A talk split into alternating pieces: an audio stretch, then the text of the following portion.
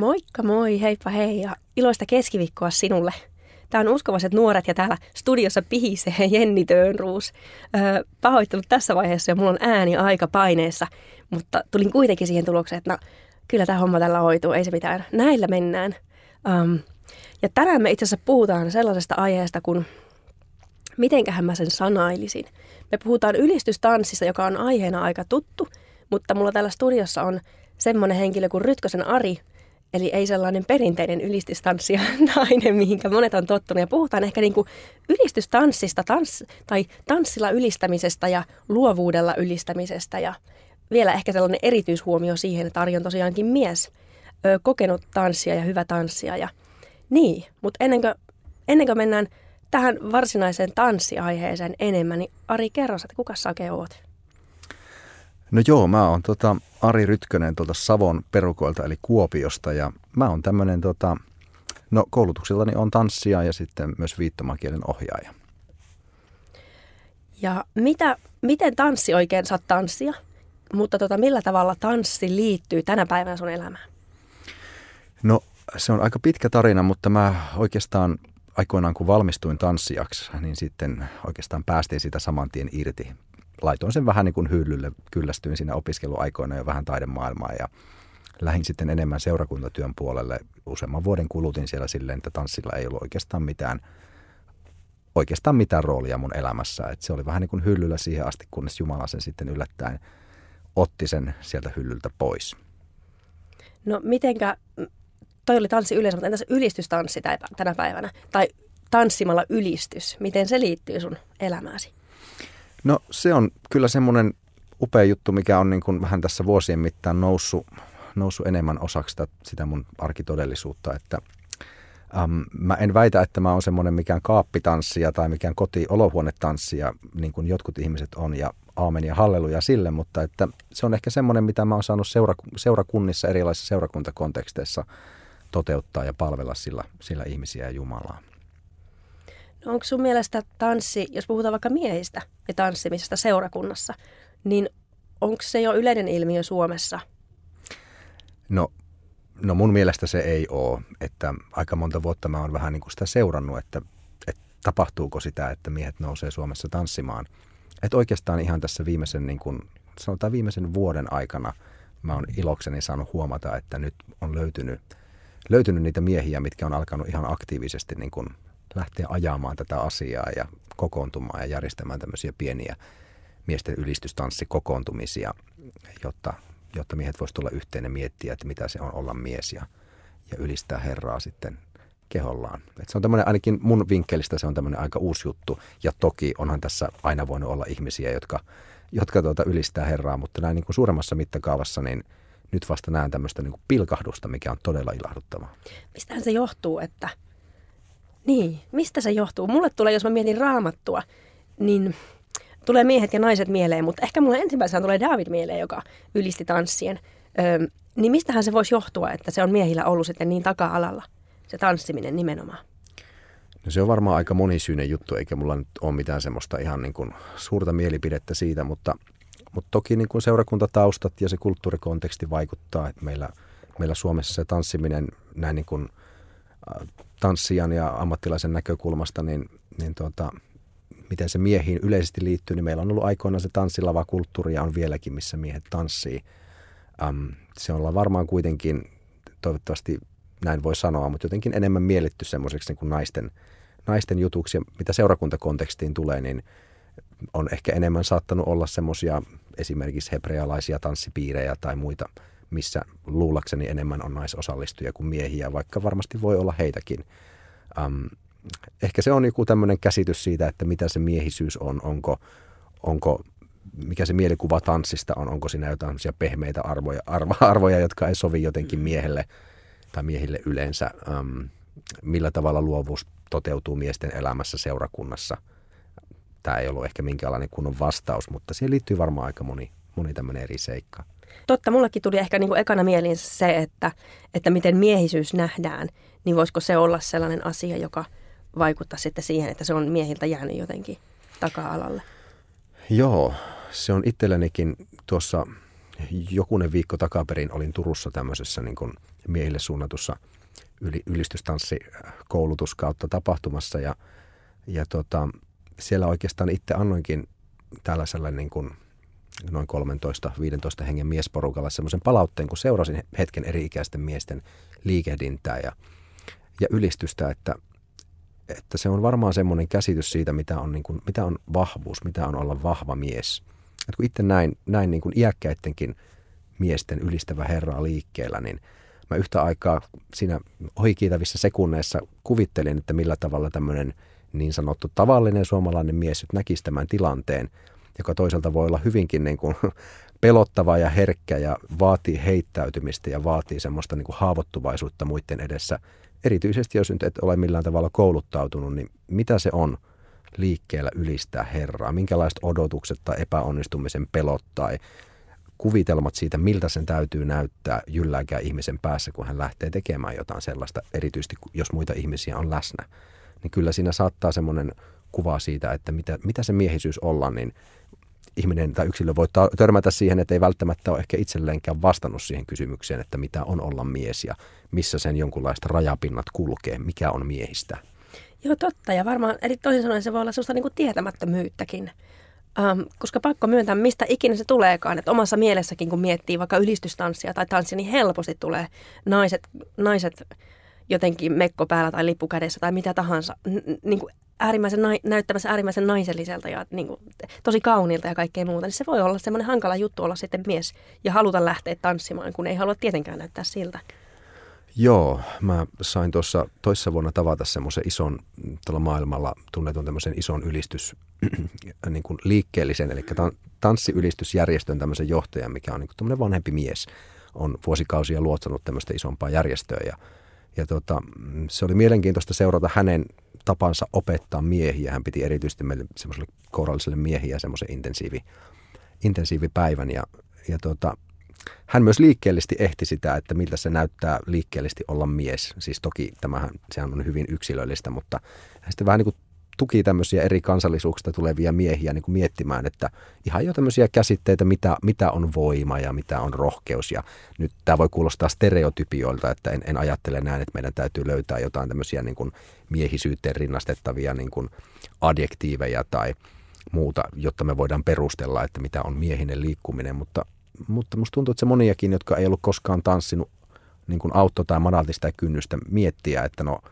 jos ne omat pelot liittyen siihen liikkumiseen on sitä, että onko tämä nättiä tai onko tämä jotenkin tyttömäistä tai jotain, niin jopa miettiä sitä vastapuolta, että okei, että mitä on mies, minkälaisia ominaisuuksia mussa miehenä on, ja jos se ottaisi liikkeellisen, liikkeellisen niin kuin muodon, jotenkin tulisi lihaksi, niin kuin sanotaan, niin, niin mitä se voisi olla, mitä, mitä mä voisin niin kuin kuvastaa, miten mä haluaisin Herraa palvoa.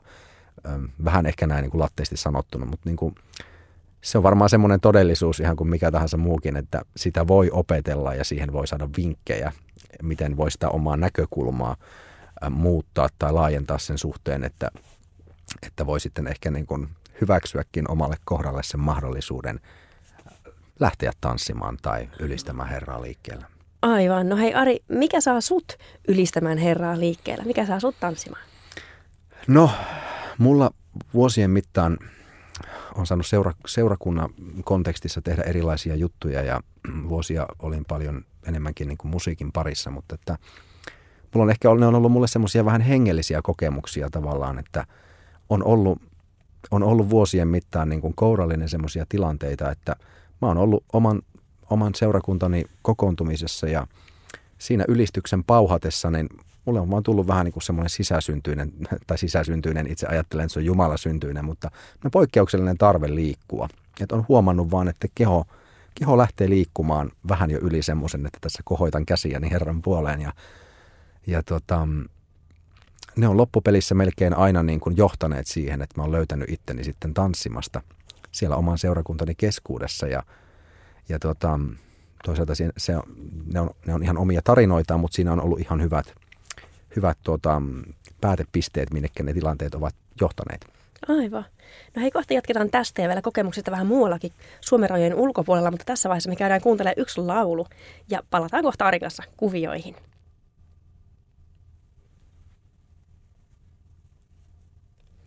No niin, tervetuloa. Tämä on Uskovaiset nuoret ja mun nimi on Jenni Töönruus ja itse asiassa mun äänikin kuulostaa ehkä tässä vaiheessa jo vähän, vähän paremmalta. Ehkä mä oon saanut ryittyä tarpeeksi.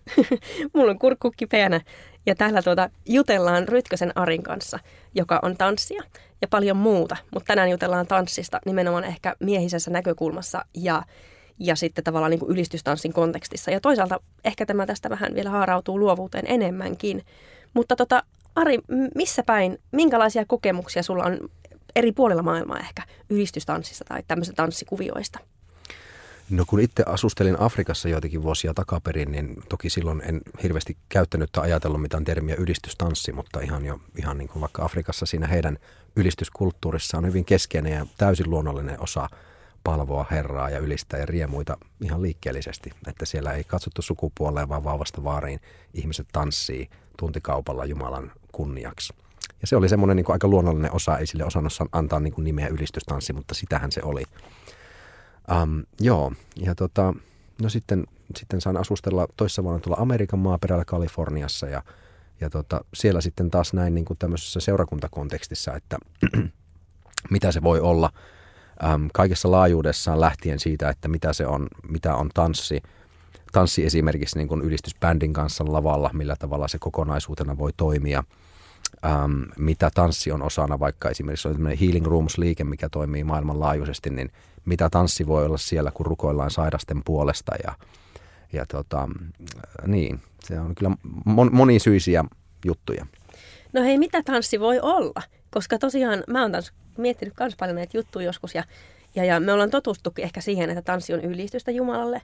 Ja silloin, ajattelisiko sitä silloin, että se on Jumala syntystä, joo, mutta se kuitenkin lähtee meidän omasta. Me halutaan sillä, mitä meillä on, ylistää Jumalaa, mutta voisiko se mennä myös jossain, jossain tapauksessa niin päin, että Jumala haluukin toimia meidän kautta, sen liikkeen kautta. Että vähän niin kuin taide, joku taiteilija voi sanoa, että no pyhä henki inspiroi tällaisen taulun, joka on Jumalan puhetta sulle, tai joku voi profetoida sanoilla jotain, mutta että voisiko tanssi, liike olla samalla tavalla pyhän hengen työtä? Mm, mitä sä oot mieltä tästä? No todellakin. Mä itse ajattelen sen silleen, että me ollaan, keneksi meidät on luotu. Että se luovuus, mikä meissä on hyvin yksilöllistä, se pulppua ja, ja kumpuaa ulos monilaisilla tavoilla kanavia, mitä me saadaan oppia käyttämään. Tanssi on niistä yksi ja liikkeellisyys. Itselleni se on varmaan oman persoonani jonkunlainen jatke ja todellakin tapa toteuttaa itseäni niin kuin tunteitani ja omaa sisäistä maailmaa. Musta David sanoi hirmu hyvin – hän ei puhunut tässä kontekstissa tanssista, hän puhuu niin kuin kanteleella soittamista. Se että hän vähän niin kuin ratkaisee ongelmat kannelta soittain, mikä mulle, mulle jollain tavalla niin kuin muistuttaa mua, että mä ehkä niin kuin toisinaan, ja mä tunnen muitakin ihmisiä, jotka niin kuin ratkaisee ehkä ongelmia niin kuin tanssien. Että jollain tavalla se liikkeellisyys ja tanssiminen voi olla semmoinen tila vähän niin kuin joku maalailee jopa terapeuttisesti tauluja tai vuodattaa omaa sisintä ulos. Et sitä se voi itselle olla niin kuin monenlaista semmoista itsereflektiota ja ajatusten selviytymistä myös ihan Jumalan palvontaa, mutta mitä se voi olla muille ihmisille, niin äm, muun muassa siellä, siellä Amerikan maalla saa nähdä niitä tilanteita, että, että kun palvellaan ihmisiä, me voidaan saada tiedon sanoja Jumalilta, Jumalalta sairauksista ja voidaan mennä sitten niiden, niiden perässä sitten rukoilemaan ihmisten puolesta odottaen, että, että Jumala sitten haluaa parantaa ihmisiä – tämän yliluonnollisen tiedon, tiedon, tietoa käyttää, mitä hän on meille antanut, mutta myös tanssin, tanssin suhteen, niin joskus ne on voinut, itsellä vaikka oli tämmöisiä kokemuksia, että, että palvelin seurakuntaa lavalla tanssien ja, ja en ajatellut siitä mitään sen kummempaa, vaan kun että siellä, siellä yritän parhaani, parhaani mukaan olla sydän auki ja vaan rakastaa Jumalaa lavalla. Ja sitten vaikka myöhemmin joku mies tuli esimerkiksi sanomaan, että, että jollain tavalla se minun liikkeellisyyteni ja minun henkilökohtainen ylistykseni Herralle olikin jollain tavalla hoitanut hänen avioliittoa, hänen ja hänen vaimon suhdetta ja jotain tällaista. Mitä tietysti omasta perspektiivistä on vaikea käsittää, se tuntuu vähän niin kuin kaukaiselta, mutta se oli hänen todistuksensa siitä, että jollain tavalla tuommoinen etäältä katsottu, katsottu niin kuin liikkeellisyys voi olla jotain sellaista, mitä Jumala käyttää. Varmaan mitä se onkaan puhunut hänen mielikuvitukseen tai hänen tunneelämään tai muuta. Um, toki tapahtui myös sellaisiakin asioita, että että mentiin tanssimaan, mentiin tanssimaan vaikka sairasten, sairasten puolesta, niin, niin siellä saattoi tapahtua vaikka semmoista, että joku sairas oikeasti parani. Ja mitä se onkaan, että tanssitaan ja rukoillaan tanssien ja lasketaan käsiä sairasten puolesta, se varmaan näin niin kuin ehkä suomalaista perspektiivistä saattaisi näyttää vähän niin kuin, mitä siinä nyt oikein tapahtuu, että siinä nyt liikutaan ja tanssitaan ja lauletaan ja aikamoinen sekamelska, mutta jotkut semmoiset seurakuntakontekstit ovat ehkä vähän joustavampia rajojensa suhteen, että semmoinen luovuus voi olla semmoinen luonnollinenkin osa ihmisten palvelemista.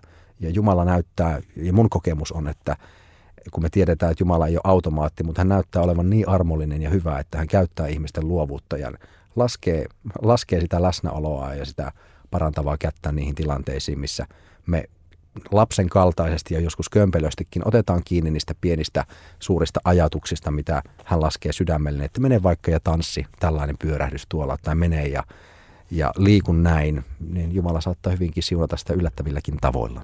Joo. Varmastikin niin, ja täytyy myöntää, että mulla on itsellänikin sellainen kokemus tästä. Se, se liittyy just tämmöisiin um, healing rooms-juttuihin, ja, ja, ja siellä varmaan sam- samaisessa kaupungissa – Pohjois-Kalifornian Readingissä, niin, niin tota, siellä olin semmoisessa tilanteessa, jossa mun puolesta sitten rukoiltiin ja, ja se oli tällainen hyvin, se oli hyvin niin ylistysoi ja, ja ihmisiä tanssia ja kaikkea muuta. Ja mä vaan olin ja hengailin, että joku tulisi rukoilemaan mun puolesta ja siihen tuli kolme semmoista nuorta naista ja niillä oli tällainen tiimi, tiimityö siinä selkeästi tai siinä palvelussa meneillään ja yksi, yksi niistä tanssi ja sitten toinen tavallaan rukoili siinä hiljalleen, hiljaa ja sitten yksi, yksi profetoi. Ja täytyy myöntää, että se oli kyllä, en ehkä mene siihen kokemukseen sen enempää kuin en edes muista ihan tarkkaan, mitä siinä sanottiin ja tapahtui, mutta että se oli hyvin tarkkaa kyllä profetiaa mulle ja, ja se tanssi oli tosi oleellinen osa sitä ja se liike, mitä siinä tapahtui. Niin, niin, niin se voi olla ihan avaavaakin, miten Jumala, mitä kanavia Jumala voi käyttää ja mihin syviin juttuihin ne saattaa meissä osua.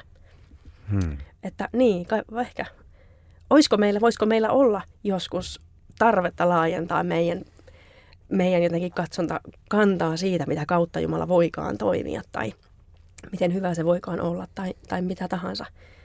En tiedä, sitä ehkä hyvä miettiä.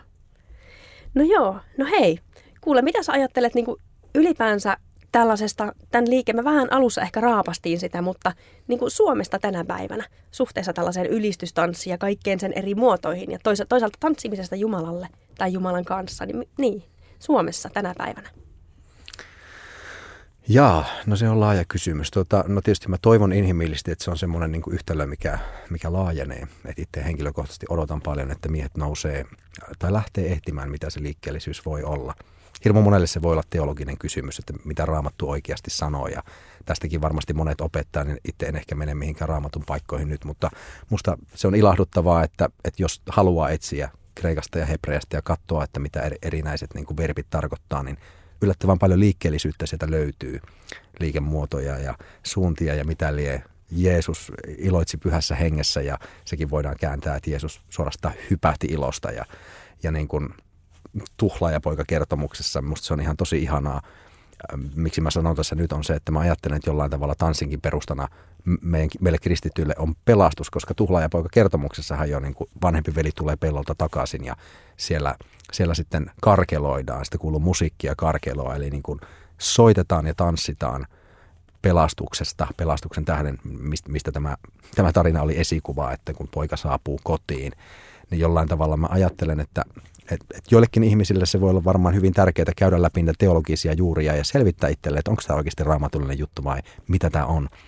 Mutta mä itse ehkä toivon sitä, että kun mä oon nähnyt, se vähän mitä mä oon jo nähnyt Suomessa on se, että tavalliset suomalaiset miehet, perheen isät ja sinkkumiehet ja opiskelijat ja monenlaiset miehet kaikenlaisissa erilaisina persoonan piirteinä löytää enemmän omaa itseään. Mm. Jollain tavalla niin kuin, enemmän saa kiinni sitä, ketä on, saa kiinni rohkeudesta, saa ehkä unelmiakin sen kautta, että astuu jollekin vähän tuntemattomalle sektorille ajatuksena rakastaa Herraa liikkeellisesti. Sitä mä toivon. Miehet löytää itseään ja jumalasuhde syvenee. Joo. No hei, siinä tuli vastaus mun seuraavaan kysymykseenkin, että miten olisit halunnut rohkaista, mutta musta toi oli tosi rohkaisevaa. Ja toivottavasti tämä tavallaan, niin toivottavasti tämä voi olla rohkaisuksi meille kaikille miehille, mutta mutta totta kai myös naisille. Mun täytyy myöntää, että mua tämä ainakin on jo rohkaisu tässä vaiheessa. Mutta Ari, olisiko sulla loppuun joku raamatun kohta, mikä sua on rohkaisu tai puhutellut nimenomaan tästä aiheesta, ylistämisestä tai tanssista tai tästä? No mä voisin lukea vaikka psalmeista, tuon psalmista 30. Tämä on musta hyvä, koska meillä kaikilla on, on murhetta elämässä kuitenkin ja Jumala kuitenkin haluaa meille iloa ja toivoa. Niin psalmi 30, 12 sanoo tälleen – Sinä muutit minun murheeni ilokarkeloksi, minä luen ilotanssiksi. Sinä riisuit minun surupukuni ja vyötit minut riemulla, että minun sieluni veisaisi sinulle kiitosta eikä vaikenisi. Herra, minun Jumalani, sinua minä ylistän iankaikkisesti. Tämä ilahduttaa minua kyllä. Aamen, niin muakin. no hei, Ari Rytkönen, kiitos tästä. Tästä tämä oli tosi hyvä, hyvä setti, kiva kuulla sun ajatuksia tähän asiaan liittyen. Ja tämä oli Uskovaiset nuoret ja puhuttiin ylistystanssista ja luovuudesta. Ja jos jostain syystä haluat kuulla tämän jakson uudelleen tai vinkata vaikka kaverille, niin tämä on huomenissa kuultavissa sitten myöskin netin kautta. Ja me sanotaan tässä vaiheessa, että adios ja hyvää keskiviikko loppupäivää. Ja kuullaan taas pian uudelleen. Moikka moi! Moi moi!